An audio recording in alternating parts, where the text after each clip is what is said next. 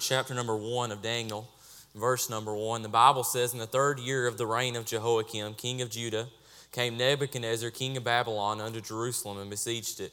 And the Lord gave Jehoiakim, king of Judah, into his hand with a part of the vessels of the house of God, which he carried into the land of Shinar to the house of his God. And he brought the vessels under the tre- into the treasure house of his God. And the king spake unto Ashpenaz, the master of his eunuchs, that he should bring certain of the children of Israel, and of the king's seed, and of the princes, children in whom was no blemish, but well favored, and skillful in all wisdom, and cunning in knowledge, and understanding science, and such as had ability in them to stand in the king's palace, and whom they might teach the learning and the tongue of the Chaldeans. And the king appointed them a daily provision of the king's meat, and of the wine which he drank, so nourishing them three years, that at the end thereof they might stand before the king. Now among these were the children of Judah, Daniel, Hananiah, Mishael, and Azariah, unto whom the prince of the eunuchs gave names. For he gave unto Daniel the name of Belteshazzar, and to Hananiah of Shadrach, and, and to Mishael of Meshach, and to Azariah of Abednego. But Daniel purposed in his heart that he would not defile himself with the portion of the king's meat, nor with the wine which he drank. Therefore he requested the prince of the eunuchs that he might not defile himself. Now God had brought Daniel into favor and tender love with the prince of the eunuchs. Let's go to the Lord in prayer. Heavenly Father, God, as we come to you today, Lord, thank you for all that you've done for us and for your many blessings. God, I pray that you touch me tonight, Lord, as I stand to preach your word. Lord, I'm desperately in need of you. God, all is vain unless the Spirit of the Holy One comes down and touches me tonight. God, I pray that you touch me and use me. God, I pray that you help me to say what you'd have me to say. And God, will give you all the praise, all the honor, and all the glory for everything that's going to be done. In your name we pray. Amen.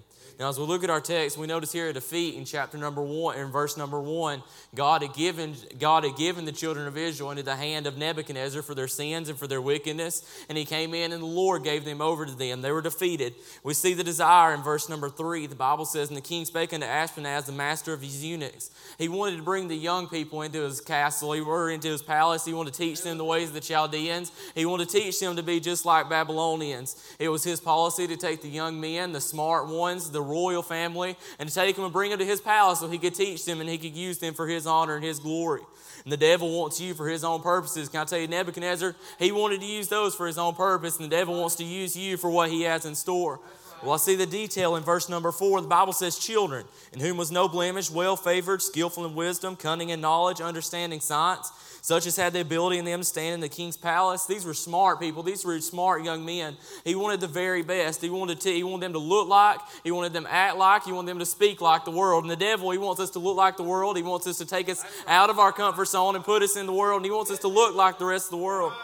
Well, I see the daily provision in verse number five. The Bible says, And the king appointed them a daily provision of the king's meat and of the wine which he drank, so nourishing them three years. You know, the saying is that the devil takes care of his own, and that's partly true. The devil takes care of you till he's done with you, and then he throws you away. The devil will use you and abuse you. Nebuchadnezzar is going to use these men, but then in the next chapter, a couple of chapters over, we find them throwing three of them into the fiery furnace. So I see the daily provision. But then I see the Daniel in our text.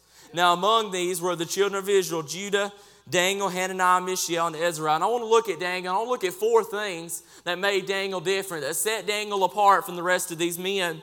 I'd say Daniel had his standards right. In chapter number one, verse 8, Bible says, But Daniel purposed in his heart that he would not defile himself, even when all the world, his friends and his family, his co-workers, the ones that he lived with, were turning against God. Daniel kept his standards right. Daniel refused to compromise. You know, you think about this, the Bible says that they were to be nourished for three years. That was a long time to go without eating any of those things that they had set before them. That was a long time to withstand the temptation. But Daniel said he purposed in his heart. He purposed in his heart. He said, Right here, right now, I will not go that way. I won't go that way. He said he didn't argue. He didn't rebel. He just said, I'm not doing that. He didn't make a scene. He just said, I'm sticking by my standards.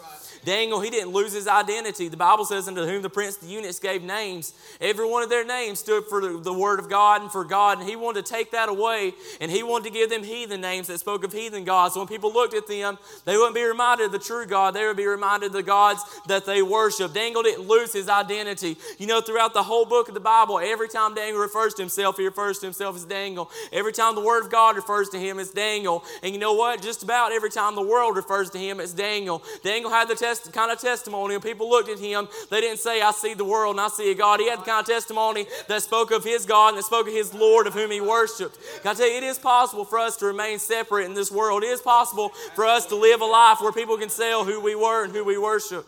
Daniel didn't lose his identity. Daniel didn't lower himself to impurity. Daniel was still following the Levitical laws concerning food. He was still following what God had told him 500 years ago. Daniel said, if it was good enough back then, it lasted all the way up to then, it'll be good enough for me today. He said, it will never change. The Bible says, I'm the Lord, I change not. There is no need to change any of the things he has told us. Daniel said, I know, I know everybody else is doing it. They said, Daniel, you're going to get us in trouble. Daniel, that's out of date. Daniel, everybody else is doing this. He said, I know, but I'm sticking by my standards. God wants me to do something for him. Can I tell you, Daniel said if it was good enough back then, it'll be good enough today. Daniel, he didn't lose the correct view on sin. The Bible says he said it would defile himself. Can I tell you, every time we mess with sin, it still defiles us. Sin is still sin, wrong is still wrong, and right is still right. Daniel, he didn't lower himself to impurities. Daniel, he didn't love the iniquity. In verse number nine, the Bible says, Now God brought Daniel into favor and tender love with the prince of the eunuchs. Daniel loved the sinner and not the sin. Daniel had a burden for the world. Daniel was praying for the world, but he didn't get himself involved with what that man was in. You know, all those terrible things they had done to him, he still loved them and he still had a burden for them. So Daniel had his standards right, man. And when everybody else was going the wrong way, he had his standards right. Daniel had secrets revealed. In chapter number 2, in verse number 18, the Bible says that they would desire mercies concerning the God of heaven, concerning this secret. Verse number 19, the Bible says, Then was the secret revealed unto Daniel in a night vision. Chapter number 10, the Bible says, in the third year of Cyrus, king of Persia, a thing was revealed unto Daniel. Can I tell you everything Daniel needed to know for his everyday life? God revealed it to him. Daniel was a man who knew exactly what God wanted him to do. Can I tell you, there's young people in hear you can see what God's will for your life is. Daniel knew exactly what his will, the Lord's will for his life was. Daniel was a special young man. He had his standards right, living in the world. He had secrets revealed in the world. He had, he had a steady reputation. You think about in chapter 6 and verse number 10. The Bible talks about three things. The Bible says, Now when Daniel knew that the writing was signed, they had come to the king, they gave him a decree and said, Anybody that worships anybody other than you should die. Well, Daniel hears of this and he says, Now, when Daniel knew that the writing was signed, he went into his house and his windows being open in his chamber towards Jerusalem. He kneeled on his, upon his knees three times a day and prayed and gave thanks before his God as he did before time. Daniel had a steady reputation. When he came there, his windows were already open facing God. He had already been in his prayer closet. The Bible says as he did aforetime. He had already been praying. He had already been serving God. Can I say Daniel had started praying in chapter number 9. Chapter number 9 was written before chapter 6. And he was still praying then. Daniel started praying way back here, and he was still praying then. Can I tell you, when those men they signed that decree, they knew exactly where to come find to see Daniel. The Bible says when they assembled, they found Daniel praying. They knew that Daniel would still serve God. They knew that Daniel was still going to be praying. They knew Daniel wasn't going to let his standards down. Daniel had a steady reputation. The world looked at him and they said, "There's a man that's serving God." Daniel had a special reward. In chapter number 6, in verse number 23, the Bible says, Then was the king exceeding glad for him and commanded that they should take Daniel up out of the den. So Daniel was taken up out of the den, and no matter of hurt was found upon him because he believed in his God. Man, God did great things for Daniel. He brought him through the lion's den and he brought him out of it man, God did great things through Daniel. Amen. You may say, man, I would love to be that kind of Christian. I would love to be that kind of young person. I would love to be a Daniel. Daniel, he knew God's will for his life. He had an amazing testimony. He had a steady prayer life, and he didn't let his standards down.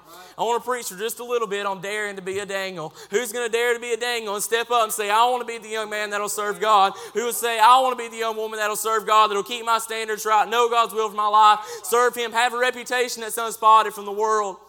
daring to be a Daniel, Daniel purposed in his heart the Bible says Daniel purposed in his heart that he would not defile himself with a portion of the king's meat. Can I tell you, if it's not in your heart, you'll never be able to make it for God. If you've not, can, you cannot go back to a time where you got it settled with God and you got saved and it's not in your heart, you'll never be able to do anything for God. Can I tell you, you know, you wonder about those young people who get 16, 17, 18 and they're gone, they ditch everything. It was never in their heart. They never let it become a part of their heart. Can I tell you, all those young people that were doing those things that he wasn't supposed to, they didn't allow it into their heart. They didn't get the standards that that Ezekiel and Jeremiah taught them in their heart. Can I tell you, at the first whiff of trouble, they were gone. Can I tell you, everybody else said it. Everybody else was doing it, but Daniel said, I'm purposing right now that I won't go with the flow. I won't follow the crowd. I won't go that way. Can I tell you, eh, Daniel was acting right when nobody was around. Everybody else was telling him, just do it. It'll be okay. It'll be fine. Daniel said, nobody may be around. Nobody may be watching, but God in heaven is watching me. And he said, I'm purposing in my heart. I will not go to the world. I will not let my standards down. I tell you, so many people people want purpose in their heart and they wonder why they struggle serving God. They wonder why they struggle doing this, doing that. It's because there's never purpose in their heart.